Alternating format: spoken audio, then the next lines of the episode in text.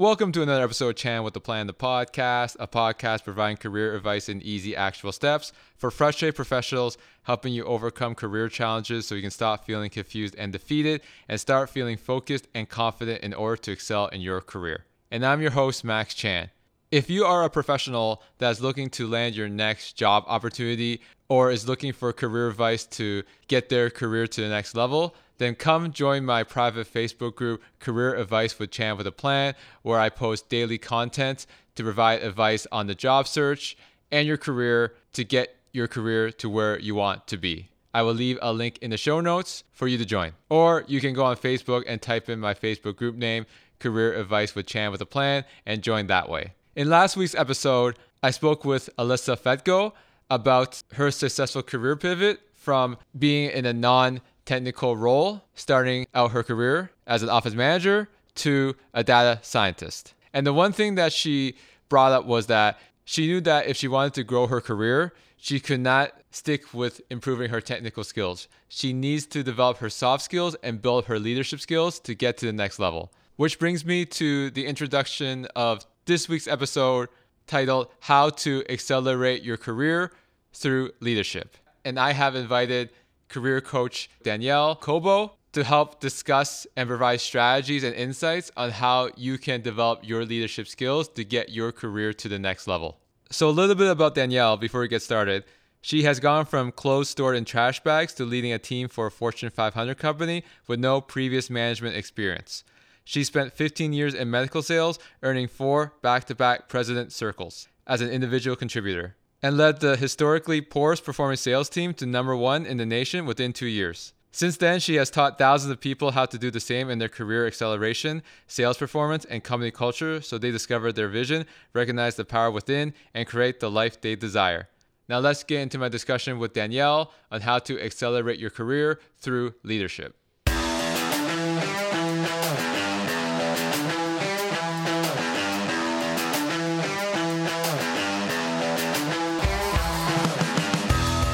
Hey, Danielle, welcome to the show. Hey, thanks for having me. So I brought you on today as a guest because a lot of professionals, they want to get to the next level of their career, whether it's going from an individual contributor to a more senior type of position or going from an individual contributor to a management position or management to director VP. The one underlying skill that when it comes to moving up the corporate ladder, especially when you go higher up in the process is leadership being able to lead teams and lead projects effectively will really help you stand out and become a high value individual in an organization. However, when you look at job ads, they're just saying, for example, five to 10 plus years of leadership experience or leading a team, but that's still fairly broad. So I wanted to bring you on today just discuss more in depth in terms of what type of leadership qualities, whether it's the technical or the intangibles that companies are looking for to promote these types of individuals.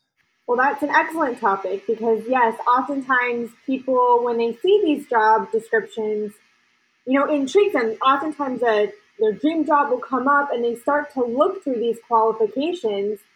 And often, what I see is they start to disqualify themselves before they even qualify themselves.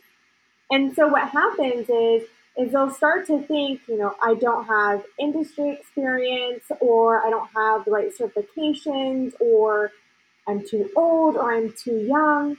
And oftentimes these, I, I call them limiting beliefs, these self doubts is really what prevents people from either applying the jobs they want to apply to or really stepping into new roles that maybe they may not have even considered previously. And you know, that could be a big challenge when it comes to wanting to accelerate your career and not always knowing how to navigate through it.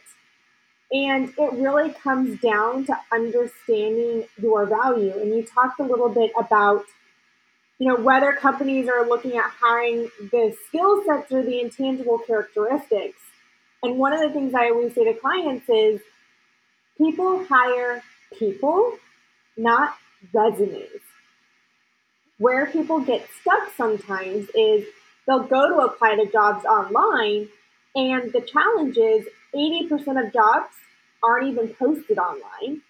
And then the ones that are, each job uh, posting on average receives about 250 applicants. And then to take it a step further, there's what's called an artificial intelligence filtering system that basically read, reads through applications. And so it can be really challenging when you're spending hours applying in, in, to jobs online and then hearing crickets or receiving that automated generated email from HR saying we chose somebody else. And experiencing that over and over and over again is really what creates that self doubt throughout that time period where some people will look at jobs and they won't apply because they go, oh, well, I don't check the box. That's a good point that you brought up where people disqualify themselves before they even apply. When I work with professionals or talk to professionals in the job market, I always tell them that a job ad is not the requirements, so to speak. Like obviously, a, a, good amount of the responsibilities and qualifications are necessary, but it is a wish list. So you don't need hundred percent of what they're looking for. You just need a good amount, right? So if you only have 60, 70 percent, that's still good enough to apply. Absolutely. I mean, and here's the thing: what's the worst is if you apply and don't get the job. I mean, that's the worst thing that can happen. But it is it's an outline of what they're looking for. But one of the things when I was a hiring manager is I always look for the three T's. And so when I was I was a sales leader, and the three T's for me were the territory and knowing that, and oftentimes these job descriptions will say, I want three to five years uh, sales experience. But, you know, each territory is different, and depending on the the greenness of that territory is an emerging territory is a territory that has key opinion leaders I look at what are the immediate needs of that particular job, that particular role, and is there an opportunity to maybe not have somebody that has as many years of sales experience. However, they have those that drive and that motivation. They have those intangible characteristics. And sometimes in those situations, getting somebody on board that maybe is a little bit greener, but they have that willingness to learn in comparison to somebody who's been in the role for a really long time and kind of has some old habits or gets at that mindset of, well, that's not the way I've always done it, you know, and, and key strategic initiatives change. So looking at what are the needs of the territory in sales and outside sales, and then also looking at what are the needs of the team, you know, and and really looking at the com- or the culture of the team and knowing that you don't want everybody to be the same you know, there's there's different times where you want people with different skill sets. And when I was leading a team for a sales company, our role was unique in the sense it was medical sales, but business acumen was really what we were looking for. And so having people with a social media background, having people who had in-office experience, having people that had a medical background, and really having a diverse team added a lot of value because we were able to create these centers of excellence where each person was the expert that we got to go to. And then the third T is time. And I always say, if can I spend eight hours with that person, would I enjoy the conversation? Because oftentimes we spend more time at work than we do at home, and it's important that we enjoy the t- the people that we work with and the time that we spend with them. Yeah, that's a good point. As a leader, when it comes to building teams, it's from my research, you get the highest performing teams that are the most diverse, right? Because if it's all the same people, the same type of thinking, you tend to go in a specific direction and you don't have the other perspective. Absolutely. Yeah. I mean, you definitely want different skill sets and different expertise, and everyone's coming together and learning from each other and growing when you have a diverse team. I, and then also, too, I don't want everybody to be the same as me right? I have a specific skill sets that add value, and I want to hire people that have expert skill sets in what they're at, and we get to learn from each other. Um, I think that sometimes, you know, a lot of managers go into and a lot of leaders go into a role and they go, well, I need to be the go to for everything. And the reality is, a great leader hires really top talent in different skill sets. And as much as you're leading them, you're equally learning from them. Exactly. And I think a lot of people mistaken leadership as they have to know everything. I think leadership is about knowing who to go to and utilizing your team and resources to get the job done. Yes. So let's take a step back.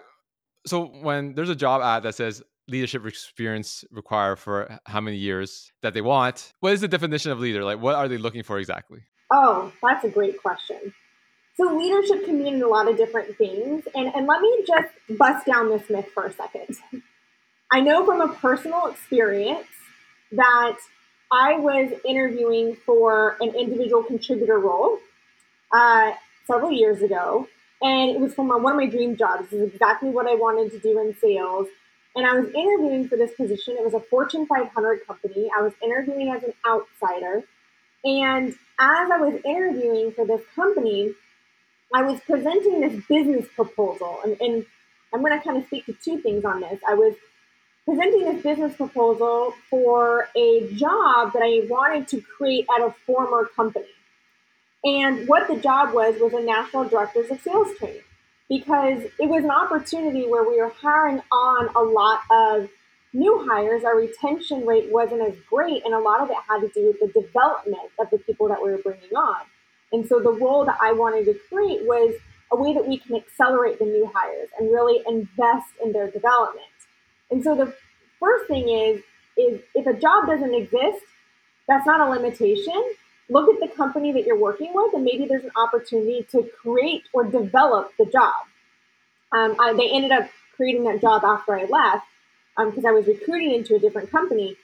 But as I'm as I'm presenting this business plan, this business proposal, you know what I was showcasing was those leadership skills. It was drive, motivation, initiative, um, looking at the business and strong business acumen and looking at where there's opportunities to grow and accelerate and the development of the team. And as I was interviewing for that position, the director looked at me and she says, Have you thought about management? And I was like, Yes, I want to be a manager. I also acknowledge that I don't have, you know, direct leadership experience. I had been a mentor, but I didn't have direct leadership experience and I was interviewing as an outsider.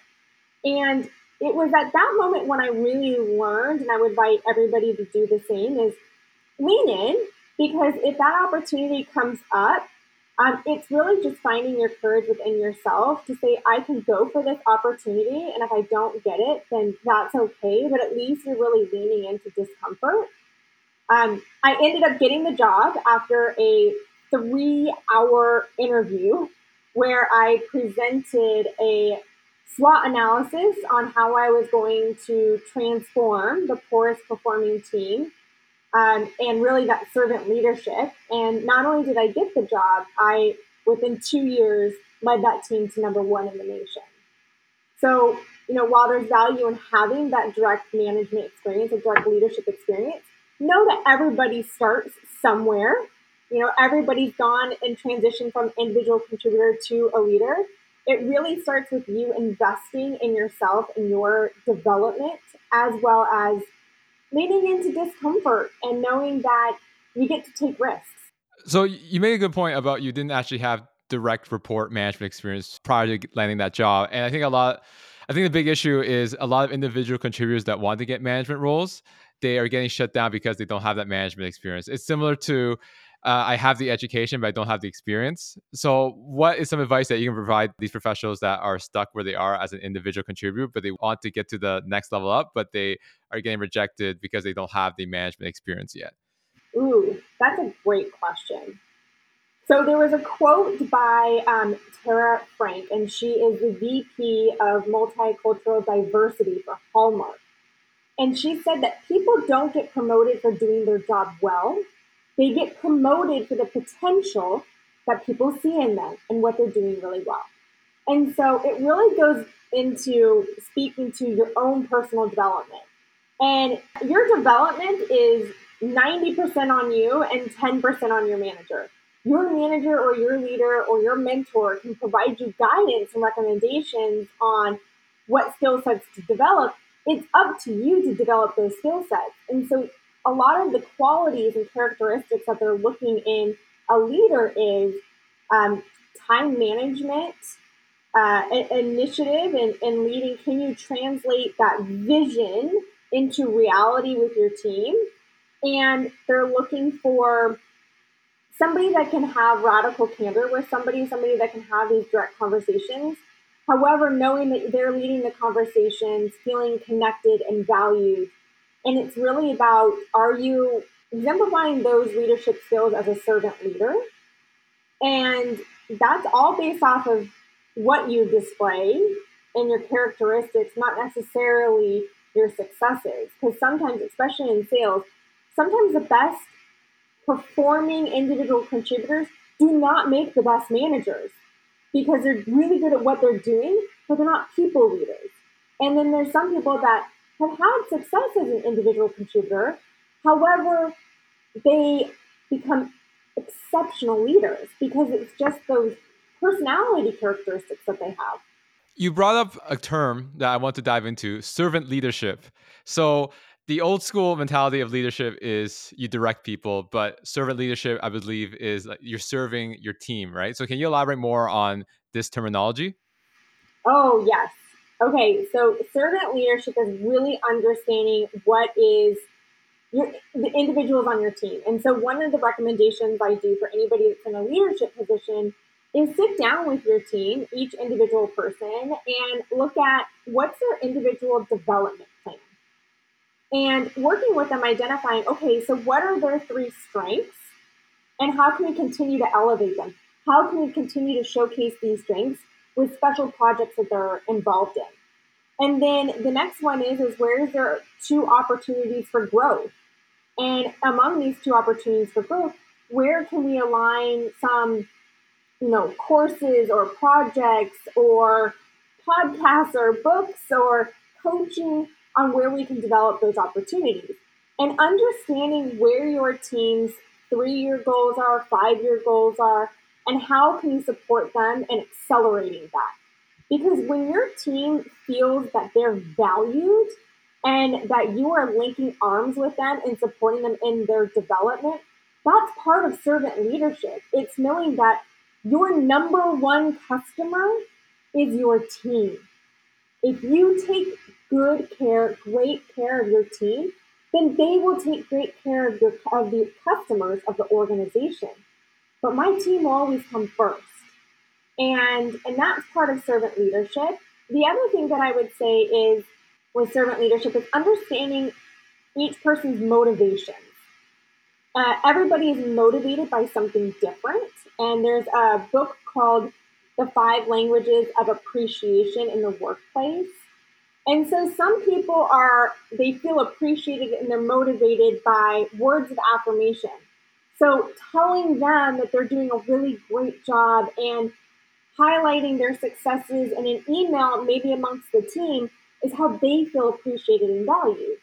Versus somebody else, um, maybe they feel valued by receiving a gift card, like a, a card in the mail that says, hey, great job, you know, here, go treat yourself to a meal or, you know, something special. Maybe it's a Nordstrom's gift card. But that's part of servant leadership is understanding not only what their individual development plan and, and aligning and supporting them through accelerating their career. It's also knowing how they feel valued and what motivates them.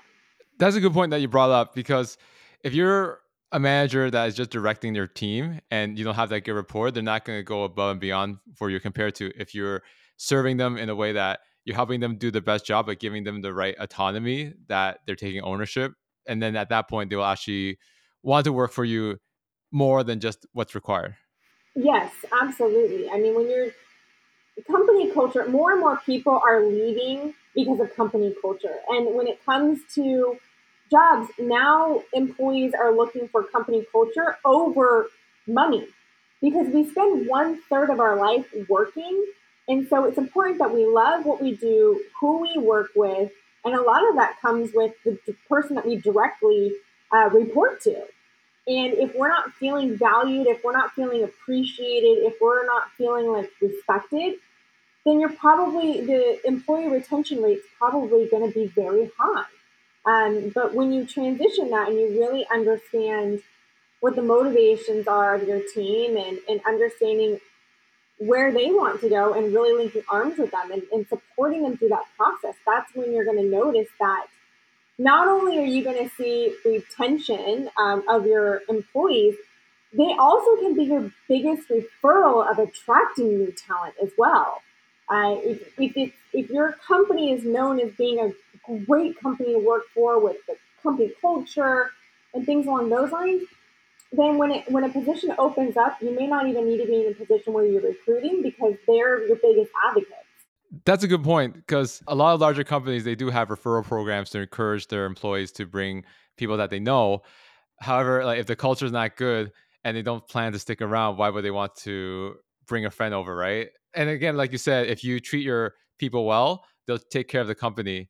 And to add to that, it also saves a lot of money because when someone leaves, you have to spend months trying to find the right candidate, go through all the hiring process, assignments, case studies, all that. And then you have to train them. And I think the number it, it, takes about an average of six months for someone to fully ramp up in a job so that's so much time wasted in terms of finding the right candidate and then training them so they're not even at 100% capacity until like half the year has gone so again like, i think treating your employees right will increase retention and then less attrition means more profitable company because you're not spending so much time like trying to find uh, new hires all the time Absolutely. So 74% of employees feel like they're not achieving their full potential because of a lack of development opportunities and, and really understanding the importance of investing in your employees. And so if, if they're not feeling like they're being invested in, then there, there's an opportunity for them to leave. But like you said, if you have employees that are leaving, the cost of recruiting, the, the time taken away from the manager to interview is taken away from their team. The cost of bringing somebody on and that ramp up period, on average, if you look at some of the statistics out there, it can cost a company anywhere around $40,000 to bring on somebody new. And so when it comes to do I invest, you know, some to bring somebody in to work with them could be ten, fifteen thousand dollars to have somebody come in and do development with their team. But what could that look like if it's lowering your turnover rate of your of your employees? It's extremely good investment to make. So here's the situation in terms of the lack of learning opportunities. I think it goes to the professional, the onus of them, because I always believe that you are 100% in control of your career. But what I'm trying to get at is that a lot of these companies do, for example, pay for LinkedIn Learning or have an educational allowance that you can use to uh, better yourself. So there is that lack of uh, proactiveness from the professional because they usually don't use these resources. So where's the disconnect between like the company's giving you all these resources to learn, but a good majority are not really taking that initiative to actually do it? Ooh, that is a great question because that is either it could be the individual in the fact that you know they say they want to accelerate their career, but are they actually taking the time to do that? And so that could be an individual thing.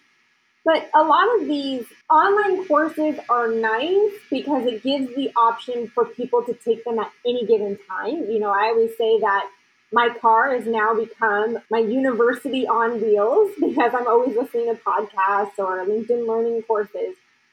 But there's something to be said about doing interactive courses. Um, you know, when you look at the development and looking at retention of our own learning, we gain the most when we're teaching back. So if you can get to a point where your employees, if you bring somebody in and they're teaching your employees, and then it gets to a point where your employees are teaching, you know, your own employees, then that's where they're going to learn the most. That's where the biggest growth and development is going to be. And also that people want interaction. No one just wants to stare at a computer screen or just listen to something online you know, they want something where they're speaking up and interacting and they're sharing ideas. And that's part of that team building environment as well, which goes into company culture. So, you know, yes, it's great these companies offer these resources, but there's so much more when you can bring somebody in and make it a really interactive, fun, team building, learning environment. So the online courses is a good start, but in terms of really engaging employees, you want to have like seminars that they can attend to really coach them. So that's where the bread and butter is, and if you want them to take action and improve their performance. Absolutely, and and also to take that a step further is you can have somebody come in for seven eight hours, which is great. but to take that a step further, if you're really going to be developing your employees and looking for a long term change, it's going to be continuous. So some companies will have, you know, one day or two day workshop and then all of a sudden they don't do anything for six months. But there's something you said about having an acceleration program. So you have your new hire training, then maybe you have training six months later, then you have an, an advanced course, and then what are you doing for your emerging leaders and, and part of that? And having continuous training throughout the year is going to keep things people grounded in their learning and making sure that what they're learning they're actually implementing. Because you know often we only really retain about 20% of what we hear and learn. So that's why it's so important that we're continuously building on it. You know especially when you're looking at changing a culture for example.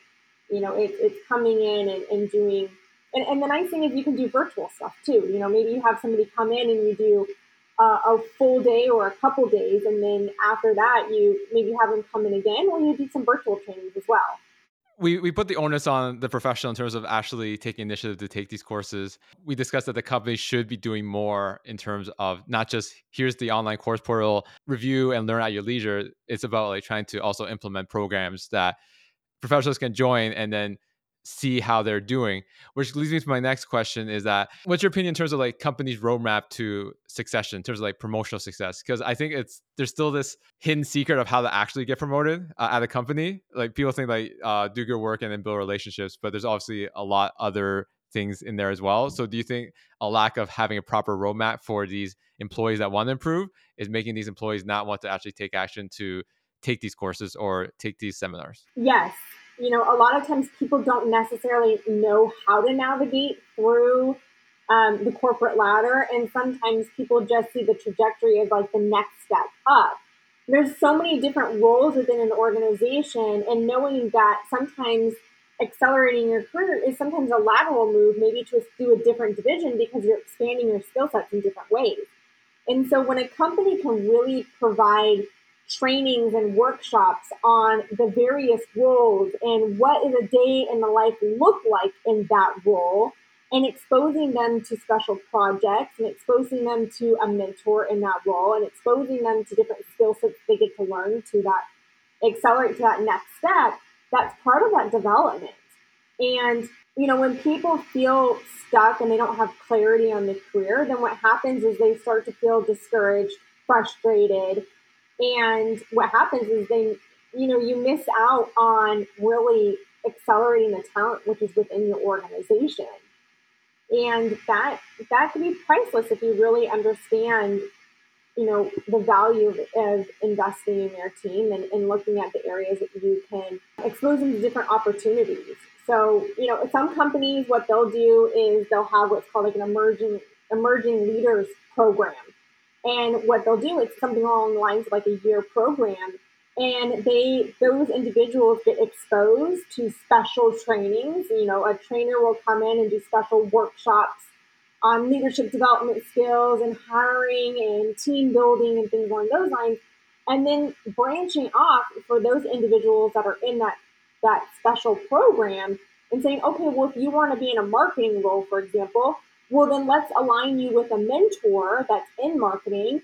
And maybe you guys have monthly calls and you get to talk about what are some special projects are going on. Also, having that person involved in special projects. How nice would it be to have an extra set of hands, you know, for the person that's in that marketing role, as well as you're then that person that wants to be in that role is being exposed to what a day in the life is like. And they're also already building those skill sets so that when the position opens up, it's a smoother transition. Yeah, and, and, speaking of opportunities, so when it comes to moving up in the corporate ladder, there's different types of qualities at each level that they're looking for. So from a leadership perspective, what's the leadership qualities they're looking for when it comes to going from individual to contributor to a manager? Going from manager to director, director to VP, VP, and so on. So is there so in terms of like the leadership evaluation, what are the new things that you need to have as you start going up the ladder? So when we talk about leadership, um, I don't think leadership is defined defined by a title. You can be a leader in every role that you're at. I mean, there's some people that are leaders within the organization, and they have no desire to be people managers And so, you know, yes, there's different skill sets, but also knowing that a, a, leader is just how you show up. Um, you know, when you think about going from an individual contributor to uh, a, a manager role, you're going to be you're going to be kind of that liaison between taking these key strategic initiatives that are coming out in the near future and then translating that vision of what those key strategic initiatives into reality of what's going to be implemented and executed.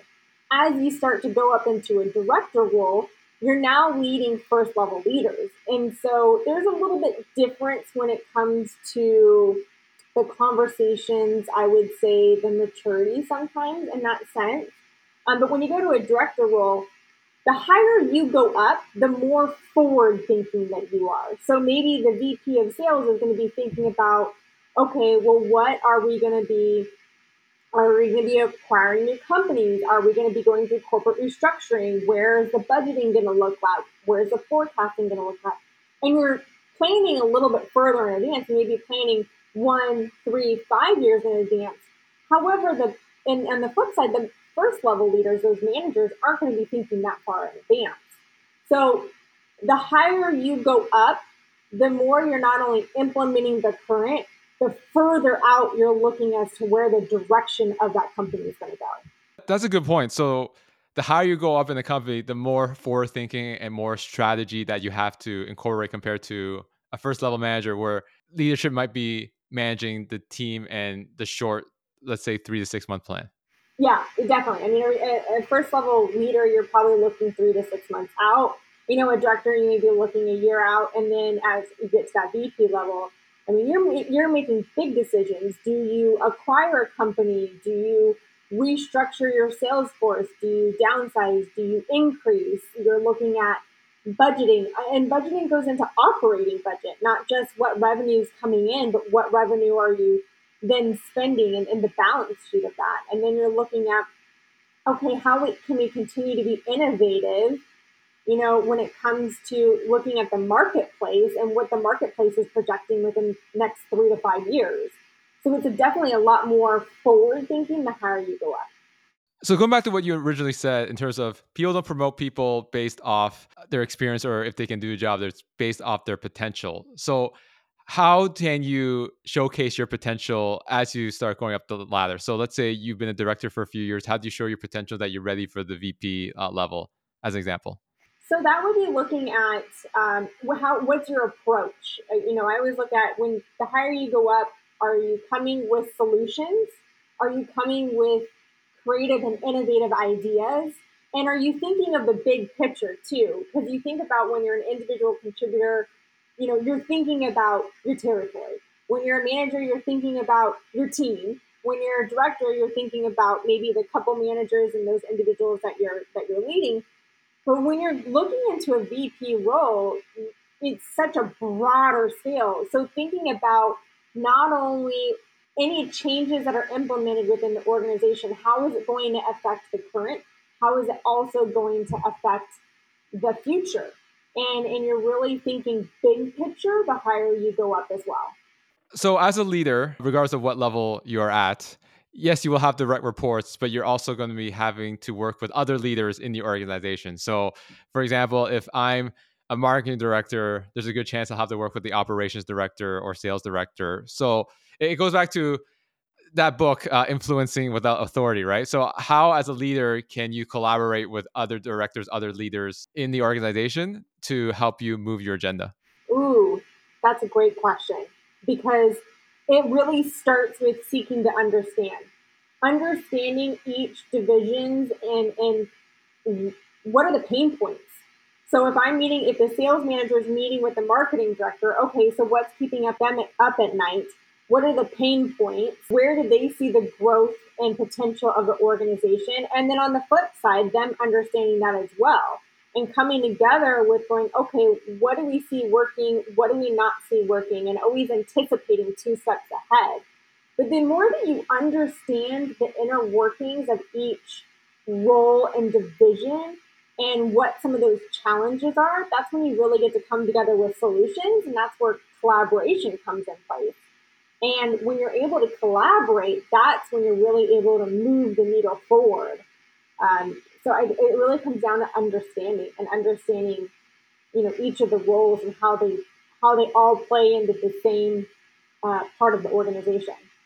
So throughout our conversation so far, it seems like the common themes when it comes to being a good leader is again managing your time, uh, communication, whether it's direct reports or other cross-functional leaders uh, in other departments, and just being solution uh, oriented with a vision and being proactive in building your own abilities as well as coaching and mentoring others. Yes.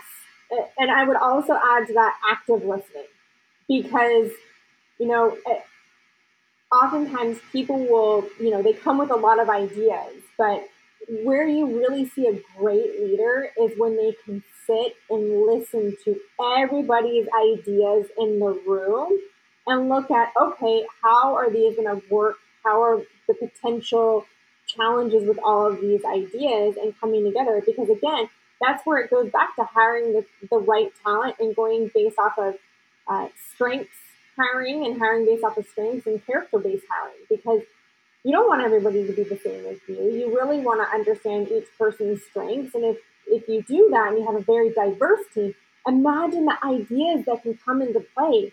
And that's why it's so important to have active listening skills in those leadership type roles. Yeah, it seems like a, a, lot of people don't really listen anymore. It's more about like waiting for you to finish so they can talk. So I, having active listening is a crucial uh, leadership skill for sure.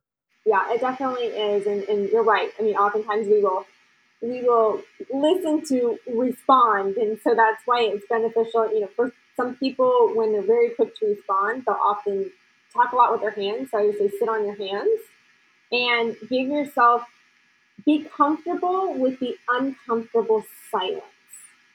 Because silence is when people are processing.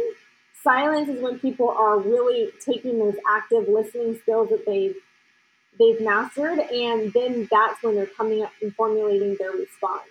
So the more that you can be comfortable with the uncomfortable silence, that's when you really know that you're honing in on your active listening and communication skills. That's a good point you made because everybody feels awkward with that silence. So they want to get rid of the silence as soon as possible by throwing an answer, but it's okay to pause for a few moments before you articulate your answer, right? Yeah, even something as simple as, hey, you know what? That's a great question. Let me think about that for a second. Or, hey, uh, that's a great question.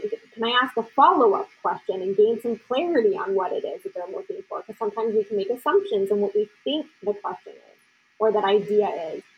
And so even something as simple as that, just to kind of set the tone that there's going to maybe maybe be some silence, can be a great way of leaning into that uh, comfort of uncomfortable silence.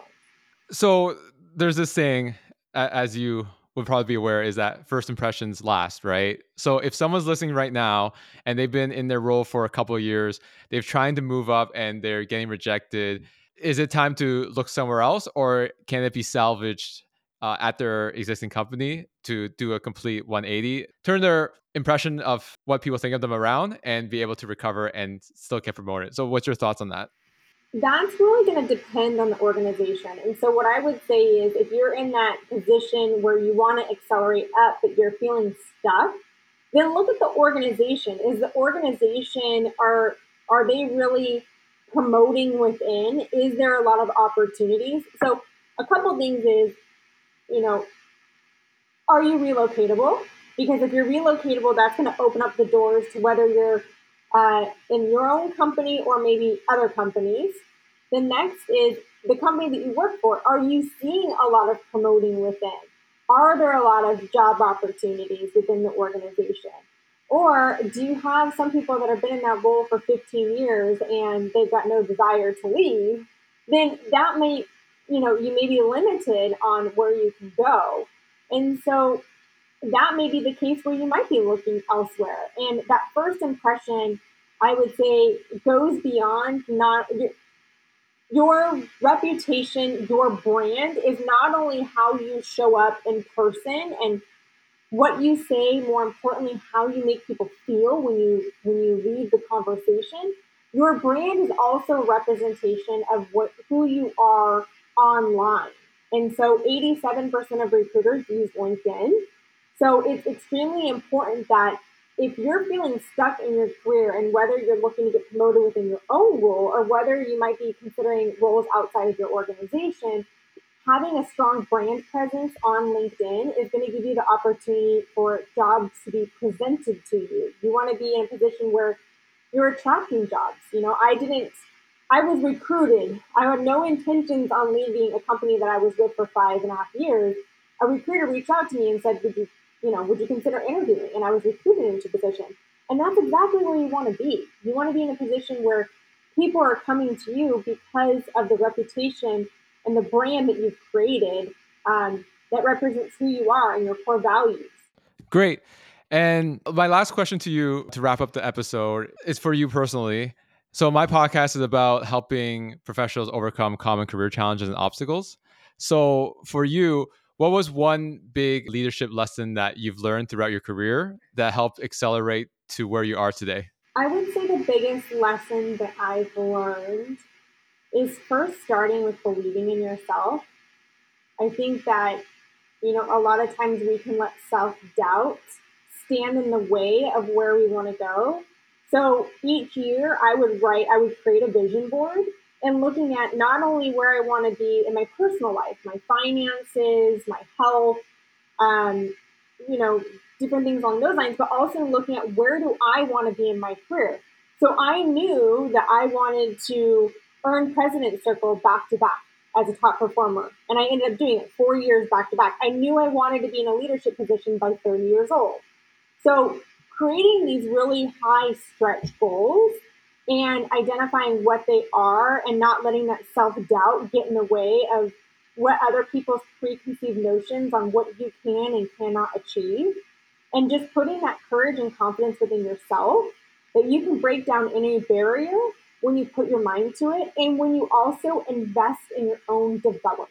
You can't necessarily, if you're relying on other people to develop you, then you're going to limit yourself you get to take ownership of your career and of your development and whether you're taking courses within your organization also look outside of your organization um, and you know partnering with career coaches and taking leadership development courses and taking linkedin learning courses i mean there's so many resources out there that uh, you know again it, it comes down to what i've learned is overcome that self-doubt transform it into confidence and courage and invest in yourself so we, we talked a bit more so about the practical skills and things that you need to do to become a good leader, but there's also that mindset component.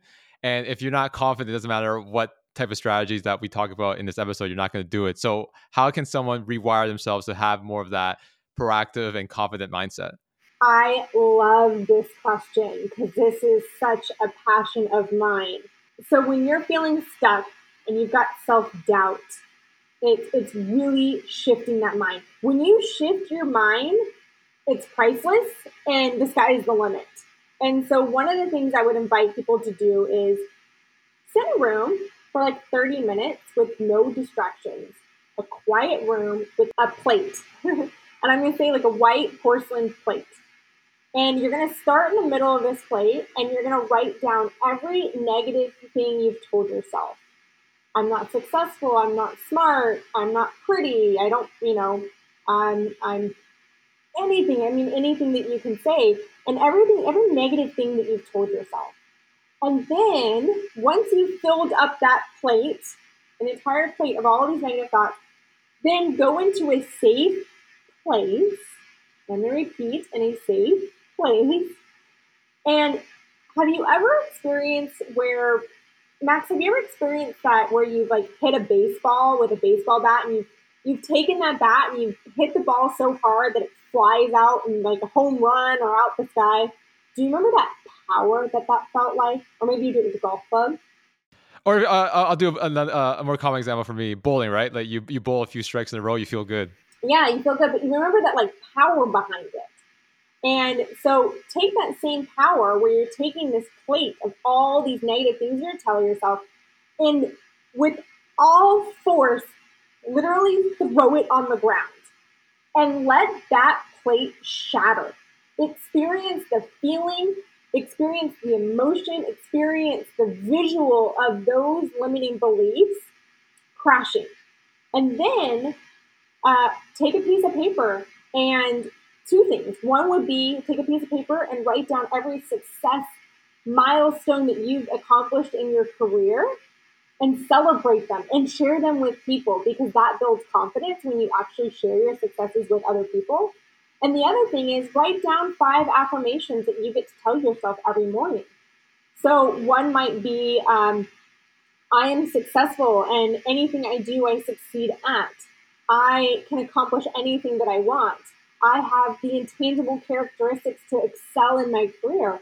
And write down five affirmations that you get to start your morning with. And know that it takes about 45 to 60 days to transform and change habits. And if you've been telling yourself these for years, it might take a little bit longer than that.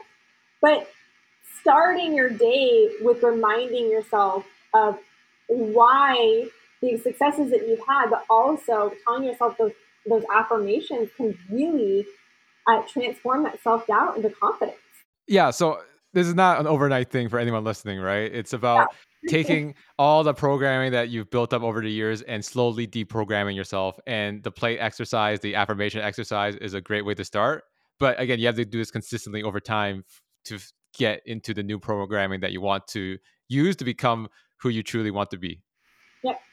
And I think this is a great way to uh, end our episode, giving everybody a bit of homework in terms of wanting to pivot their career path to a more fruitful path. So, how can people connect with you, Danielle, in terms of knowing more about what you do and how you can help them? Oh, well, I'm definitely on LinkedIn. And on LinkedIn, I share daily motivation, I share tips on expert tips on how to accelerate your career. And then also, I'm on Facebook. So, um, uh, uh, the Danielle Cobo, also on Instagram. And then I actually, if you go to my website, daniellecobo.com, so it's C O B O, I have an, a career acceleration workbook, which is a workbook on steps on how to accelerate your career, as well as some examples of those affirmations that you get to tell yourself. Those are fantastic resources. So, again, uh, I really appreciate the time, Danielle, and I hope you end up the year strong. Thank you. You as well. Thank you again to Danielle for sharing her insights and strategies on how to become a better leader in order to get your career to the next level. If you want to hear my own insights and thoughts on this episode, make sure to check out ChanCap this coming Friday on all popular podcast platforms. So make sure you subscribe so you don't miss out. Again, if you are a professional that is looking to get their career to the next level, then come join my private Facebook group, Career Advice with Chan with a Plan, where I post daily content to provide advice on the job search and your career to get your career to where you want it to be. This is Chan with a Plan, the podcast. I'm your host, Max Chan, and I thank you for listening.